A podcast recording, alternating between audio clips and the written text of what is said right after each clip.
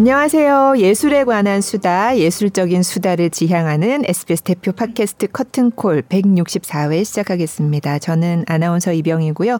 오늘도 김수현 문화예술 전문 기자와 함께합니다. 안녕하세요. 네, 안녕하세요. 김수현입니다. 네, 와 오늘도 엄청 기대가 됩니다. 아? 뭐 뉴진스 하면 요즘 뭐 정말 너무 노래도 좋고 예쁘고 네. 네, 다들 막 나, 난리죠. 그냥 뉴진스 거의 그 분위기인데 뉴진스의 Hype Boy Attention Ditto 다 엄청 좋아하시는 노래들을 작곡하신 분을 저희가 오늘 모셨습니다. 그리고 또 첫 음반 뽕으로 한국 대중음악상 사관왕을 차지하면서 한국 음악계에 큰 임팩트를 남긴 프로듀서 이오공 씨 그리고 또 작곡을 전공한 아, 예. 작곡가가 나오셨으니까 네. 네. 박재현 기자도 함께 모셨습니다. 반갑습니다. 반갑습니다. 안녕하세요. 아~ 어, 댄스 음악을 만드는 이호공이라고 하고요. 오늘 이렇게 불러주셔서 너무 감사합니다. 와, 네, 와주셔서 네. 너무 감사합니다. 네. 항상 지금 자기 소개를 댄스 음악을 만드는 어. 이호공이라고 하셨는데 뽕을 네. 찾아서 해도 앞에 항상 그 소개가 똑같이 음, 네, 네. 나오더라고요. 어. 저 그거 다 봤어요. 네. 앞에 진짜 뽕나무 열매도 아, 네, 그렇죠. 나오고. 네. 혹시 뭐 댄스 음악이라고 이렇게 소개하시는 이유가 있으실까요? 음악을 듣는 순간 중에서 제 가장 와닿는 순간인 것 같고요. 그러니까 댄스 음악이라는 게 보통 댄스 음악이 정해져 있다라고 생각을 할 수 있지만은 어떤 면으로는 춤을 출 수 없는 음악은 또 그렇게 많지 않은 것 같거든요. 음. 그래서 어떤 음악에서나 이렇게 춤을 출 수 있는 뭐 그런 사람들이 되자라는 의미도 조금 있고요. 음. 네. 음. 근데 실제 댄스 하는 거를 좋아하세요? 어 사실 춤을 잘 추지는 못해요. 그런 그런 네. 것 같더라고요. 네. 춤추러 배우 그 춤 배우러 가셨는데 아, 이사륙? 네네. 네. 이사륙 어, 너무 어렵더라고요. 네. 네. 어렵더라고요. 네. 전 지금도 그래서 그 제가 그 춤을 배웠다고 생각을 하지 않고 있어요. 어, 그 영등포에 있는 연수원에 가셔가지고 그 배우시는데, 그러니까 뽕을 찾는 과정을 아, 이제 찍으신 네. 거더라고요. 그게 이제 몇 년에 걸쳐서 음. 그랬는데 그 중에 좀 초창기였잖아요. 그거는. 네, 그렇죠. 예, 예. 그래서 이제 춤을 배우러 가셨는데 음. 제가 보니까 어, 이거 너무 어려운데 이게? 제가 봐도 예. 근데 지금 방금 그 뽕 얘기하셨는데 네. 그 얘기를 좀 해보면 그렇죠. 좋을 것 같아요. 네. 첫 음반이라고 네. 들었고 굉장히 오랜 시간 동안 준비를 하셨고 음, 그리고 뽕이 뭐지? 어 이렇게 또 그러니까. 생각하시는 그쵸, 분들도 그쵸. 계실 것 네. 같아요. 네.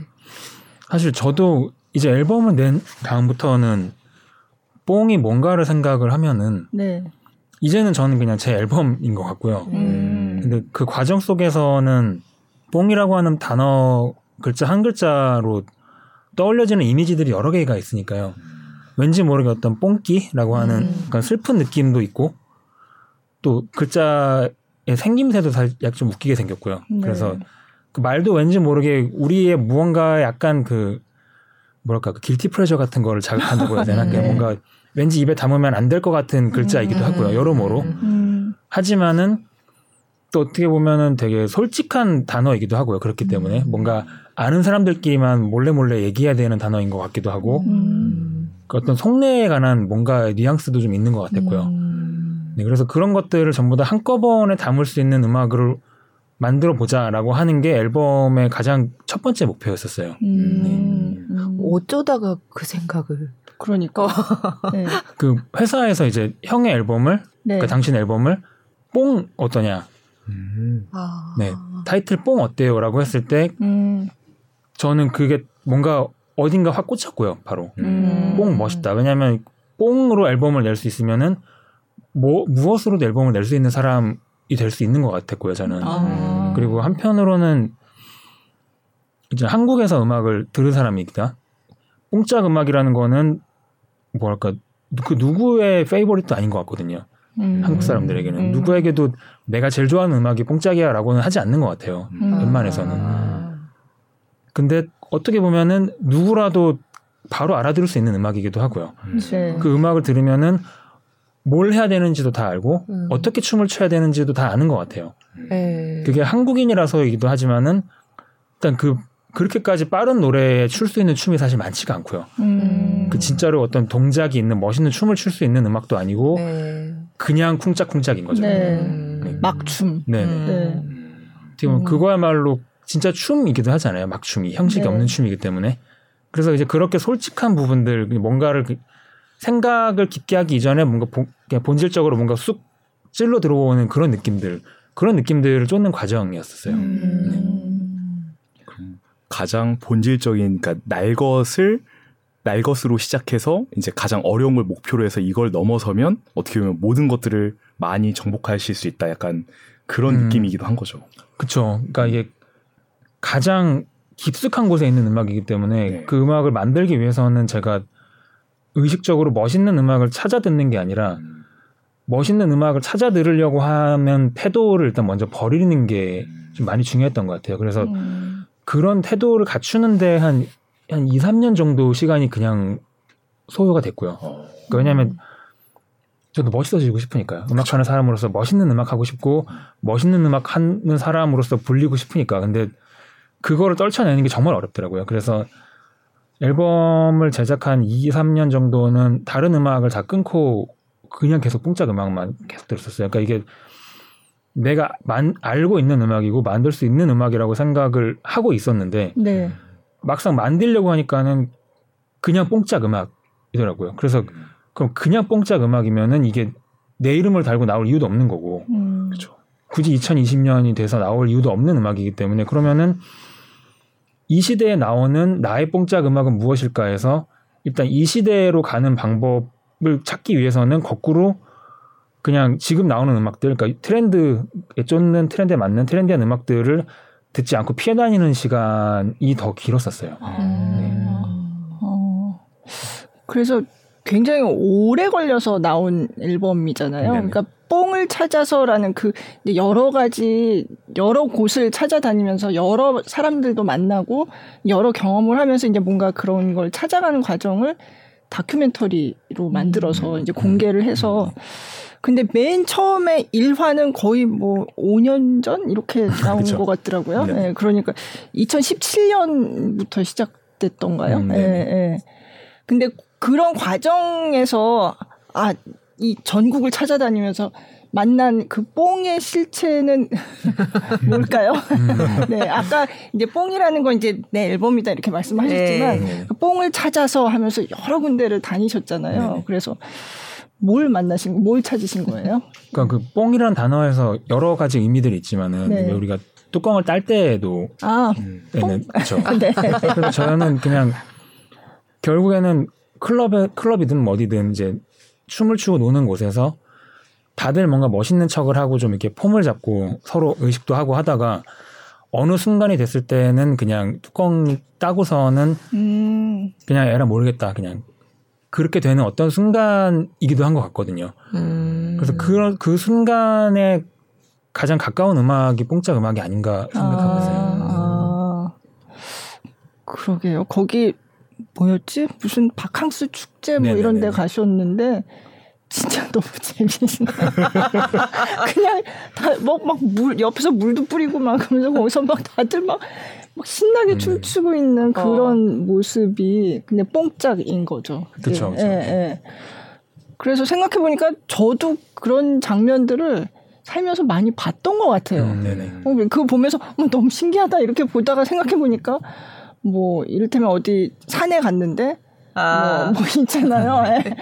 그런 거 굉장히 많이 보고 음. 살아왔던 것 같아요. 음. 네. 어떻게 보면 대단한 게 참그 네. 작은 라디오나 네.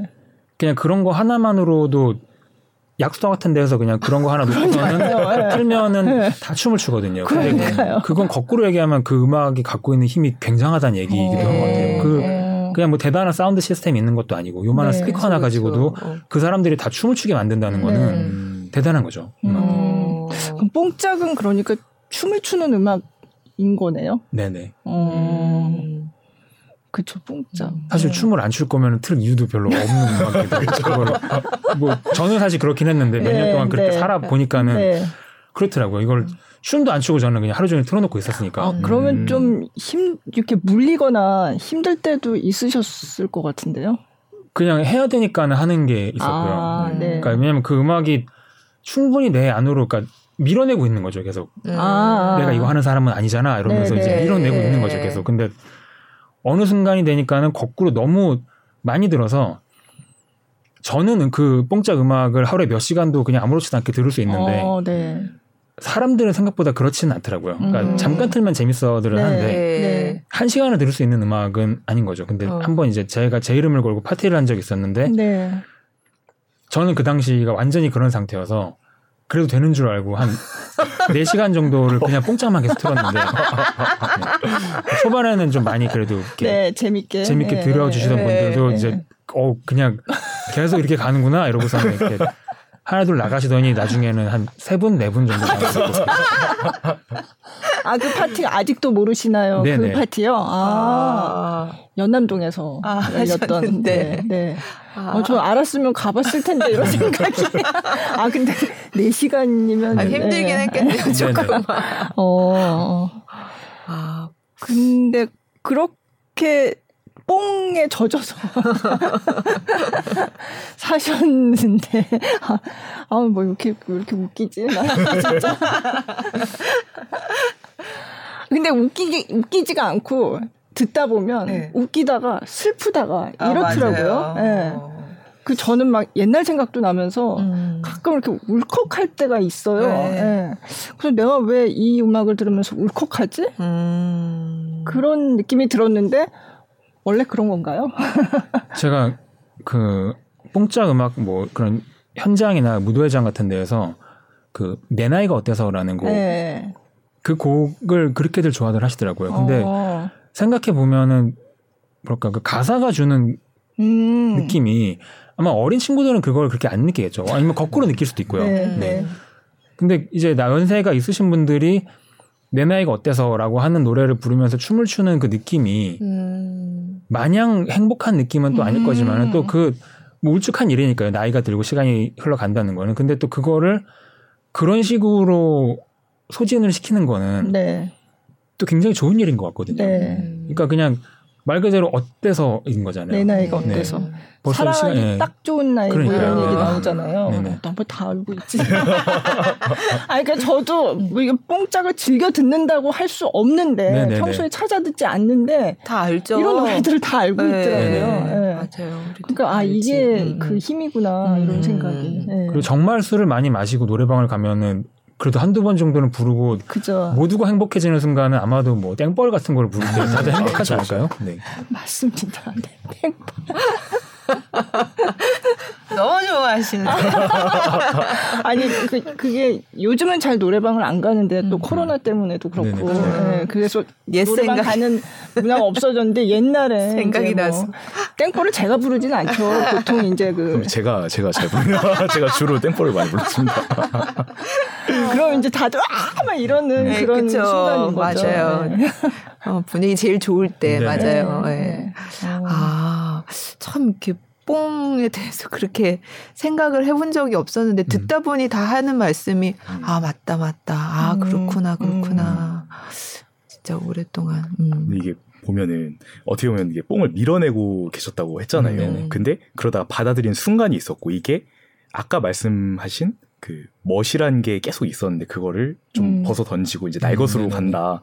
그 지점이 좀 맞닿아 있는 것 같긴 하거든요. 음, 네. 음. 좀 그게 어떤 계기였을까요? 어떤 뭐 음. 일이 있었거나 그 이제 앨범을 만들다가 한 번 2019년 정도에 꽤 많이 만들어진 앨범이 있었어요. 한 70, 50% 정도는 완성이 된 앨범의 버전이 있었는데 네.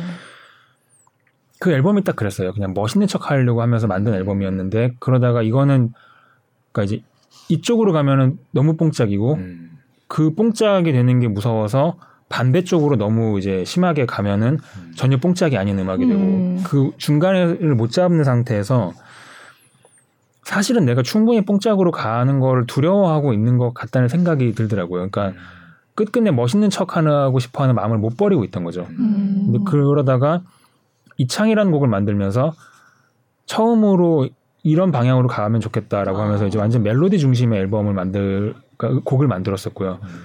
근데 저는 이제 뭐 멜로디를 쓰는 사람이라고 스스로 생각을 그때 안 했으니까 그래서 이 방향으로 가면은 만들 수는 있는데 뭔가 끝까지 뭔가 부끄러운 거죠. 그냥 음. 뭔가 왠지 난 이런 음악 하는 사람이 아닌 것 같은데 음.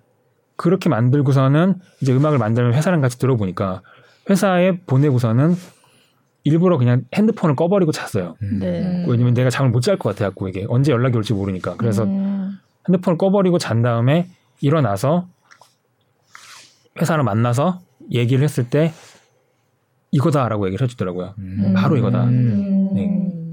그래서 저도 왜냐면 저도 근데 그 이게 아니라면은 그러니까 이 방향이 아니면은 나는 A 앨범을 못낼 거라고 생각을 했었어요. 그러니까 음. 뽕은 못 내겠다. 다른 앨범으로 컨셉을 바꿔서 음. 내자라고 얘기를 하려고 했었는데 그렇게 딱 떨어진 거죠. 그래서 음.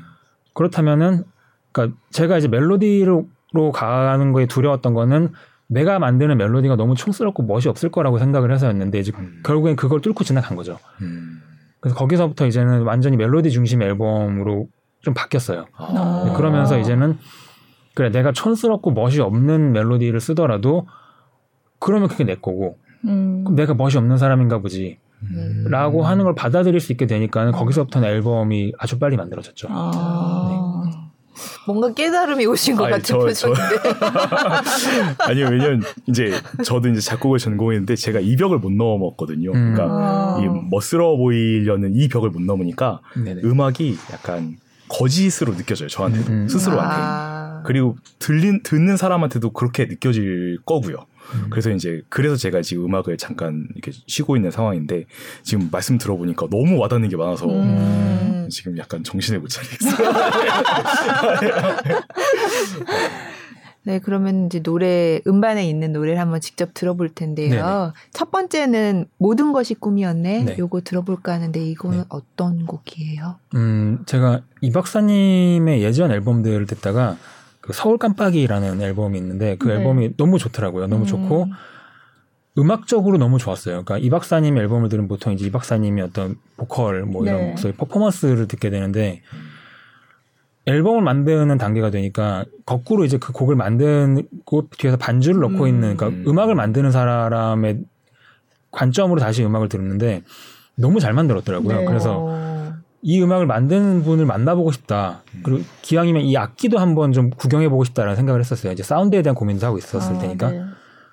근데 그게 이제 이 박사님이랑 같이 항상 음악을 해오시는 김수일 선생님이라는 분이었는데 그분께서는 평생 이 박사님의 이제 요즘 말로 치면 백업 DJ가 될 수도 있고 네. 뭐 전담 프로듀서일 수도 있고 모든 음악을 다 만드신 분이었거든요. 근데 그분은 이제 막상 본인의 목소리가 세상에 나간 적은 없는 거죠. 음. 음 그래서 이 박사님을 만나 뵀을 때 그분에게 혹시 선생님이 미발표곡이 있으시냐라고 여쭤봤었어요.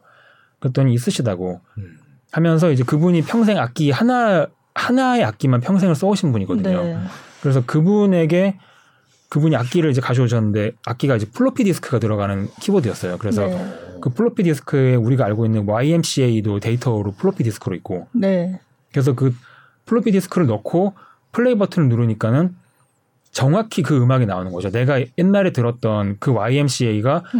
물리 디스크에 담겨서 네. 그 정말 그 키보드로 네. 그 음악을 만든 사람 옆에 앉아 있고 어. 그렇게 음악을 들렸을 때 느낌이 뭔가 이미 그때부터 뭔가 되게 몽환적이었거든요, 저는. 아. 그래서 와 이거는 진짜 인생에서 또 올 수 있는 순간이 아닌 것 같다라고 생각을 하고 있었는데 선생님께 미발표곡을 한번 혹시 불러주실 네. 수 있느냐고. 그래서 그 선생님께서 이미 또 이제 키보드로 이제 연, 반주가 있으셨고요. 그래서 그거를 플로피 디스크를 넣고 모든 것이 꿈이었네 이제 원래 버전 선생님께서 만드셨던 버전의 반주가 나오고 제가 이제 마이크를 들고 녹음을 받았는데 네. 노래를 듣는 순간 너무 충격이었어요. 그냥 그 일단 목소리부터 해서 가사부터 해서 와 너무 그 아까 안 그래도 계속 약간 몽환적인 상태에 있었는데 네. 그러다가 마지막에 뭐 깊은 잠을 깨고 보니 모든 것이 꿈이었네. 음. 라는 가사를 듣는 순간 뭔가 마음 한 구석에서 무너지는 느낌이 들더라고요. 음. 그래서 그때부터는 거의 기억이 안 나는 상태로 음. 이제 그날 녹음을 끝내고 이 박사님 녹음도 하고 돌아오는 차에서 이제 저희 뽕을 찾아서 영상을 찍어주시는 영상 감독님께서 허, 모든 것이 꿈이었대. 갑자기 그러시더라고요. 근데 그차 있던 사람들 다, 어, 맞아, 맞아, 맞아. 그냥, 음. 어, 그러니까 다, 그, 다 그 반응이었어요. 그러니까 음. 모두가 그 가사에 꽂혀 있던 거죠, 완전히. 네. 네, 그래서 그 곡을 그러니까 그 목소리를 들고서는 돌아와서 한편으로는 이제 김실 선생님은 정식 녹음실에서 정식으로 녹음을 해보신 적이 없는 분이기도 하니까 네. 정식 녹음실에서 정말 비싼 녹음실을 초, 초대를 해서 정식으로 녹음을 할까라고도 생각을 하다가 어떻게 보면은 한 번 불러지는 그 순간 처음 불러지는 그 순간에 그 무언가를 그냥 가지고 있고 싶다는 생각도 네. 들더라고요. 네. 그래서 뒤에서 뭐 앨범에 실린 보컬 그 오디오이지만은 뒤에서 뭐 설거지하는 소리도 그냥 들어가 있고 음. 근데 그렇지만은 그냥 그게 그냥 그대로 들렸으면 했었어요. 네네. 그, 그 순간에만 존재하는 그 무언가였고 나에게는 너무 큰 음. 너무 큰 순간이었기 때문에 음. 그래서 그러면은 이 약간 좀 노이즈가 많이 껴있는 지저분한 보컬 사운드를 가지고 어떻게 노래를 완성을 할까도 많이 실험을 하다가 내가 더 나도 마찬가지로 노이즈가 많이 들어가 있는 악기들로 곡을 음. 구성을 하면은 그러면 이 곡이 가지고 있는 어떤 공간 같은 게 통일이 되면서 완성이 네. 될것 같더라고요. 네. 그래서 마치 뭐랄까 그냥 어떤 할아버지 한 분이서 그냥 혼자서 이렇게 박수를 치면서 노래를 부르는 것 같은 그런 이미지를 생각을 하면서 곡을 완성을 하려고 하니까는 정말 고민은 한 2년 정도 넘게 고민을 하고 있었는데 어. 어느 순간 이제 그 추억들, 그러니까 이 선생님, 그러니까 김, 김슬 선생님의 목소리를 녹음했던 그 추억도 그 시간도 이미 2년, 3년이 지나서 네. 추억이 되고 나니까는 그 목소리와 노랫말에 대해서 명확해지더라고요. 어떻게 음. 가야 되는지를 알겠더라고요. 그래서 고민은 한 2년, 3년을 했지만 완성은 한 한나절 정도 만에 끝낸 곡이었어요. 아. 네. 들어보시죠. 네.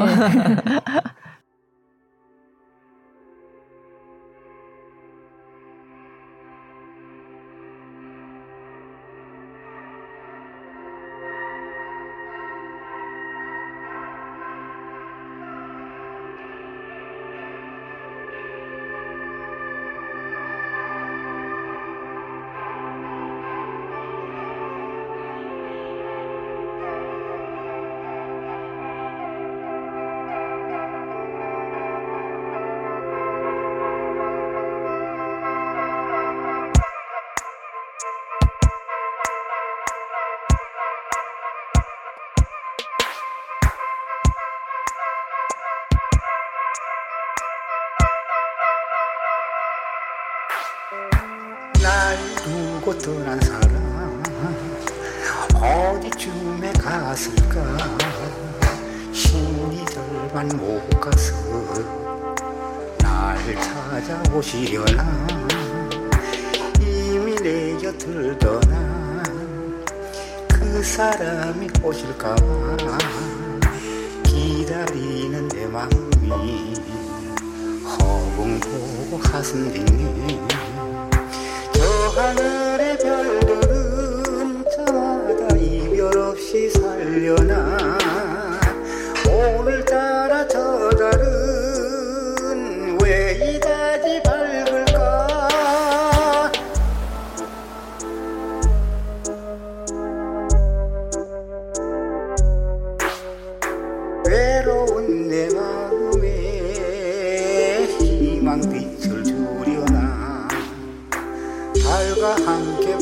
보시되어 밤새도록 얘기하다.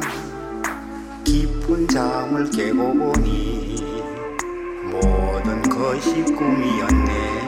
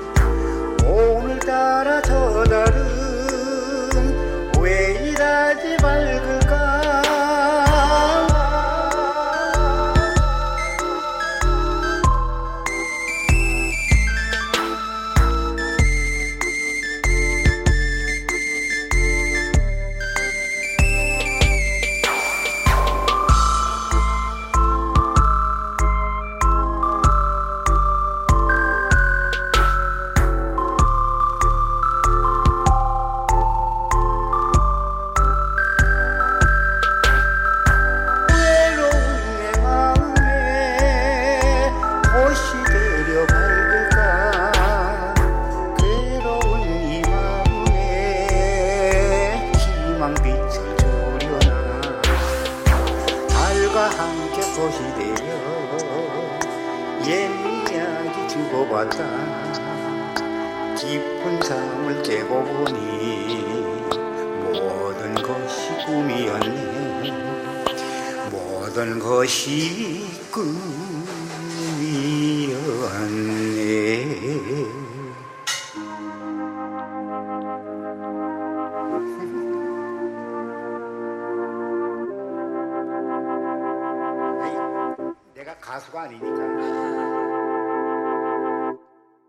네, 모든 것이 꿈이었네. 깊은 잠을 자고 보니 네, 자고 모든 나니 것이 어, 모든 것이 꿈이었네.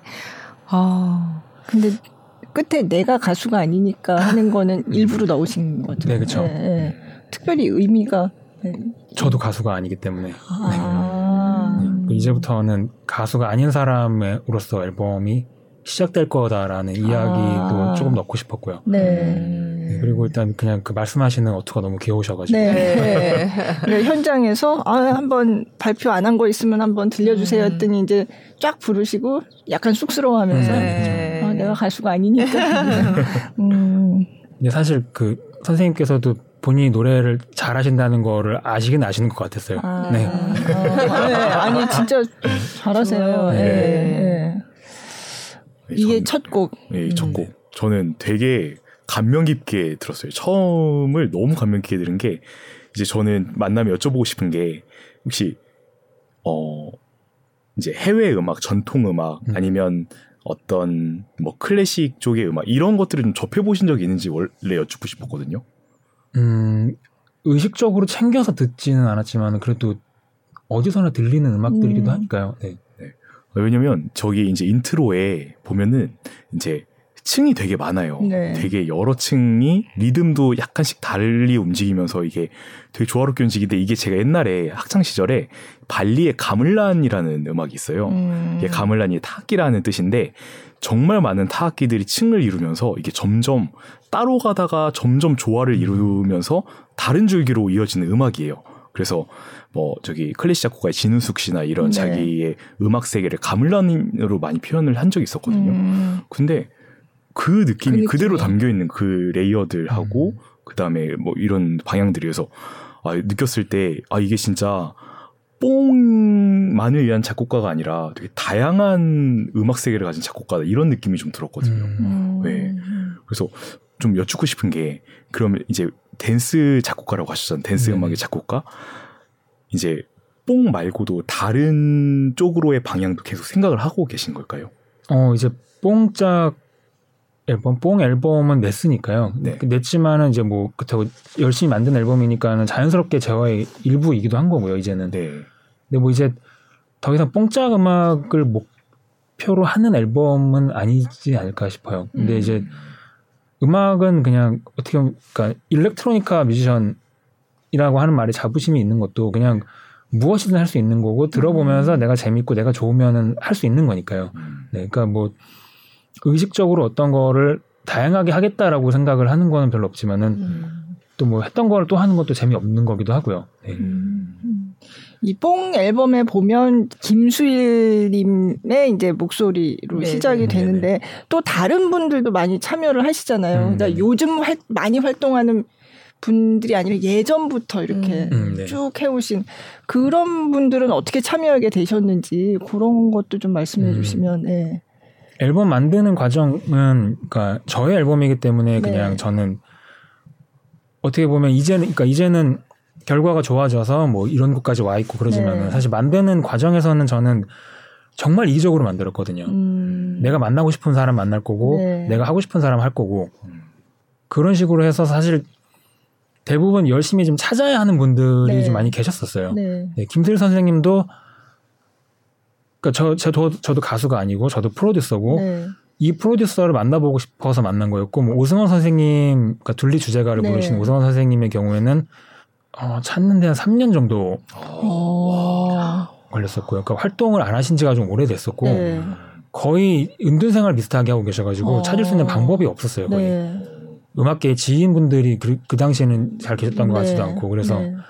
음 그리고 작사해주신 양인자 선생님의 경우에는 제가 어렸을 때 엄마의 바다였나요? 네. 음. 그 네. 드라마의 그 네. 타타타. 아, 아 맞아요. 네. 타타타를 그때 아마 김혜자, 김혜자 선생님께서 네, 네. 타타타를 라디오에서 따라 라디오에 나온 타타타를 따라 부르시면서 엄청 우는 장면이 있었거든요. 음. 제가 근데 그 장면이 지금도 너무 생생히 기억이 나고 제가 그냥 집에 혼자 있었는데 네. 그게 너무 생생히 기억이 났고 타타타라는 곡이 너무 명곡이고요. 네. 가사가 너무 너무 좋고 음. 그래서 그냥 전부 다 저의 노스텔지어 속에 있는 아. 누군가를 만나야겠다였어요. 음. 이정식 네. 선생님도 아. 서태지와 아이들을 좋아했었고 서태지와 아이들의 색소포니스트면은 네. 너무 멋있는 사람이었고 저한테는. 네. 네. 그래서 그냥 전부 저를 기준으로 음. 나의 어린 시절, 나의 노스텔지어 속에서 존재하던 어떤 음악적인 요소일 수도 있고 네. 뭐 오승원 선생님은 음악적인 요소라기보다는 그냥 그 목소리, 아, 네. 그 목소리만으로 뭔가 갑자기 순간 나를 어느 순간으로 확 돌려버리는 그 느낌이 있어서 음. 그래서 만나 뵙고 싶었었고요. 아. 근데 어떻게 찾으셨어요?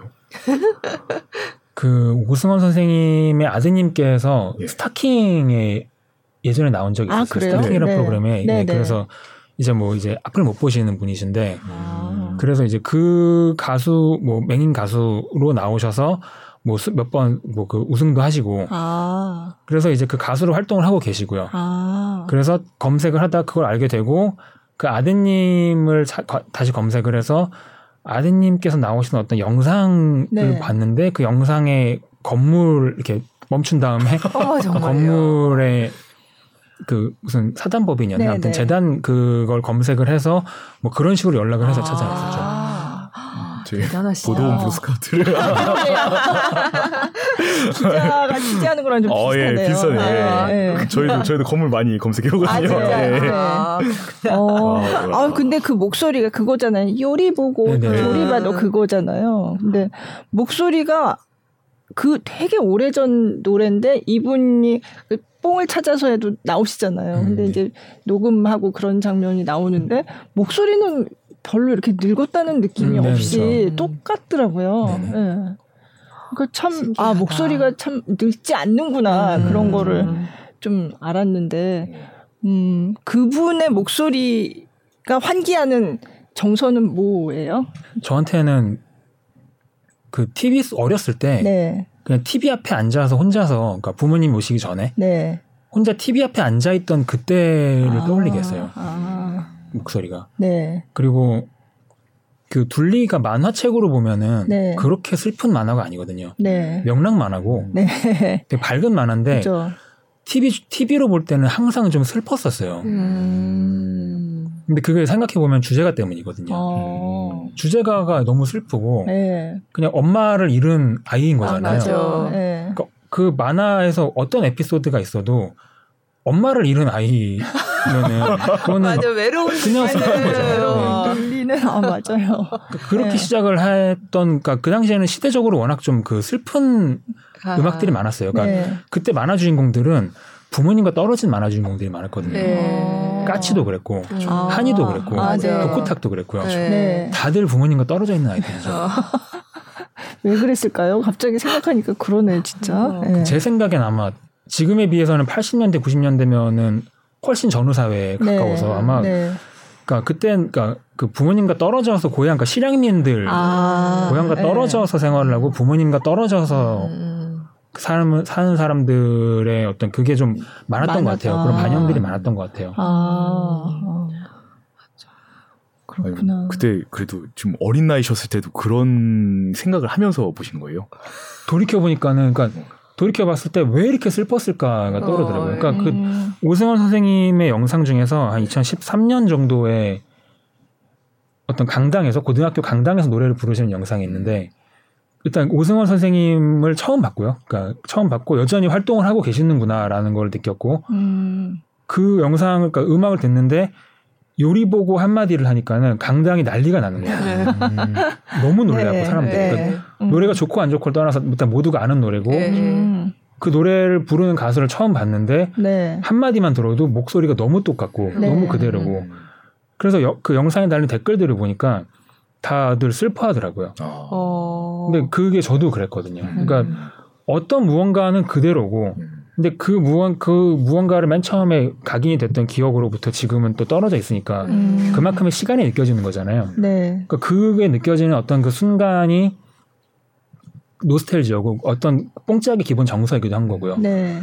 그런 생각이 들어서 그렇다면은 너무나 손쉽게 이 박사 그러니까 이 박사님을 작업을 하면은 이 박사님 목소리가 나오는 순간 모두가 뽕짝인 걸 다 알잖아요. 근데 음. 오승환 선생님의 목소리는 다른 의미로 음. 뽕짝의 정서를 가지고 올 수 있는 일종의 치트키 같다는 생각을 했었죠. 어. 저로서도 욕심도 났었고요, 사실. 네. 네. 그 곡이 맨 마지막이잖아요. 네네. 제목도 피날레인데 음. 이렇게 쭉 들으면서 아까 멜로디 위주의 곡으로 하겠다라는 얘기를 하셨지만 맨 첫 곡에서 그 김수일 선생님 목소리로 네네. 그리고 이제 좀 가사가 이렇게 좀 긴 가사로 이어지는 노래로 문을 열고 음.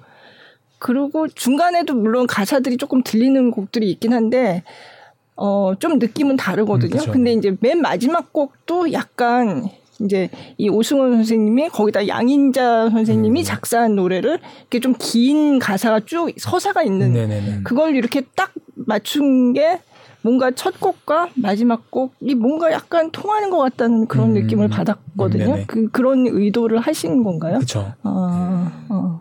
이후에 그러니까 그 곡 이후에 다른 노래가 나오는 거는 원치 않았고요. 음. 네. 음. 그리고 가사가 원래는 그 너를 데려와로 끝나는 가사였다. 맨 마지막에만 나를 데려가라는 가사로 끝나게 아, 돼 있거든요. 네, 네. 그래서 이제 어떻게 보면은 그러니까 둘리 에피소드 중에 제일 슬펐던 거는 뭐니 뭐니 해도 둘리가 과거로 돌아갔다가 네. 엄마랑 재회를 했는데 맞아요. 네. 그 희동이가 어. 갑자기 둘리 꼬리를 잡고서는 돌을 끌고 가는 그 장면이 어 갑자기 생각났어요.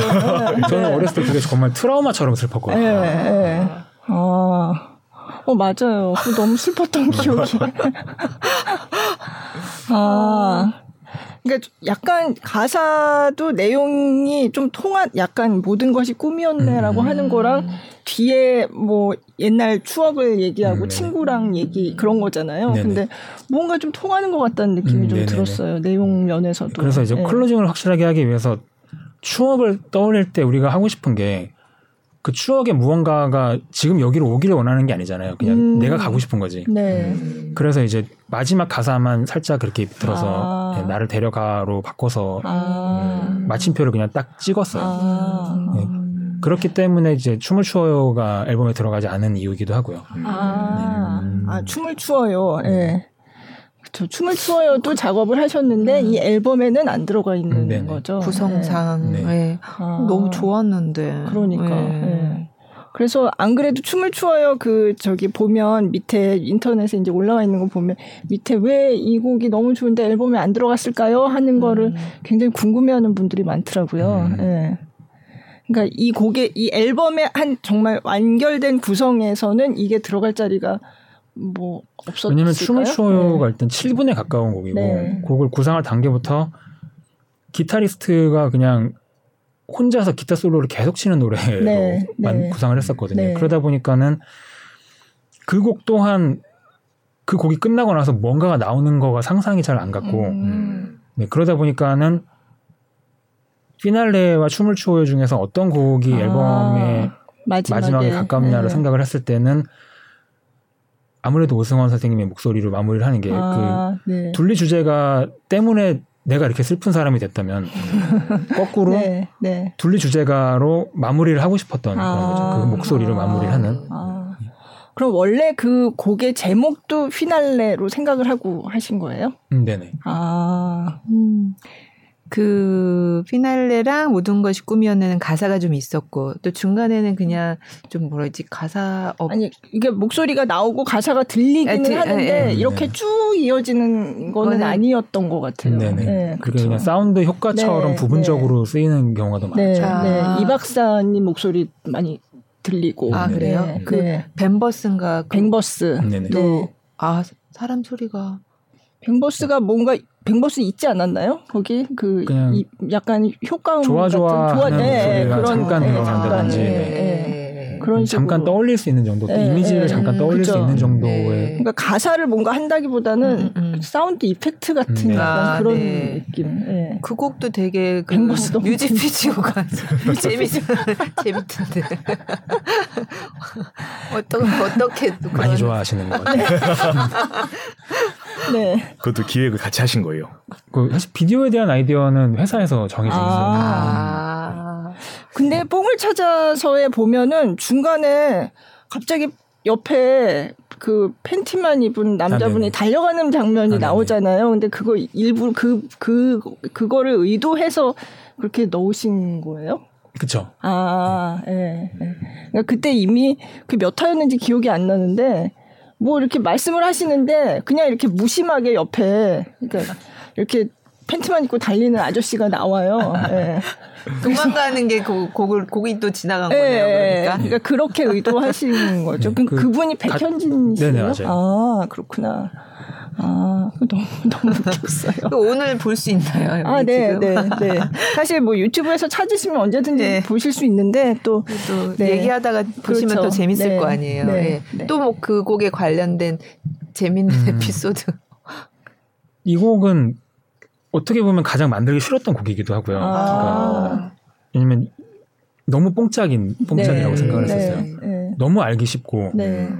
뭐랄까 너무 일차원적이고 음. 근데 그거를 피하고 있는 거가 여전히 그 습관을 못 버리고 있다는 생각이 들더라고요. 음. 뽕짝은 직관적이어야 되고 솔직해야 해야 되고 조금 뭔가 촌스러워서 자신이 없어도 그냥 들이댈 수 있는 게 음. 멋있는 거라고 생각을 하면서도 막상 내가 그러지 못하고 아. 있는 생각이 들어서 그러면은 한 번만 진짜 내가 도저히 만들고 싶지 않은 방향으로, 그러니까 네. 가기 무서운 방향 너무 뻔해서 음. 가기 두려운 방향으로 한번 가보자라고 생각을 하면서 이 곡도 아마 만들어진 시간이 총 다 해서 한 반나절이었던 것 같아요. 음. 네, 그러니까 안 하려고 했던 걸 전부 다 집어넣고 나니까 노래가 정말 빨리 만들어지더라고요.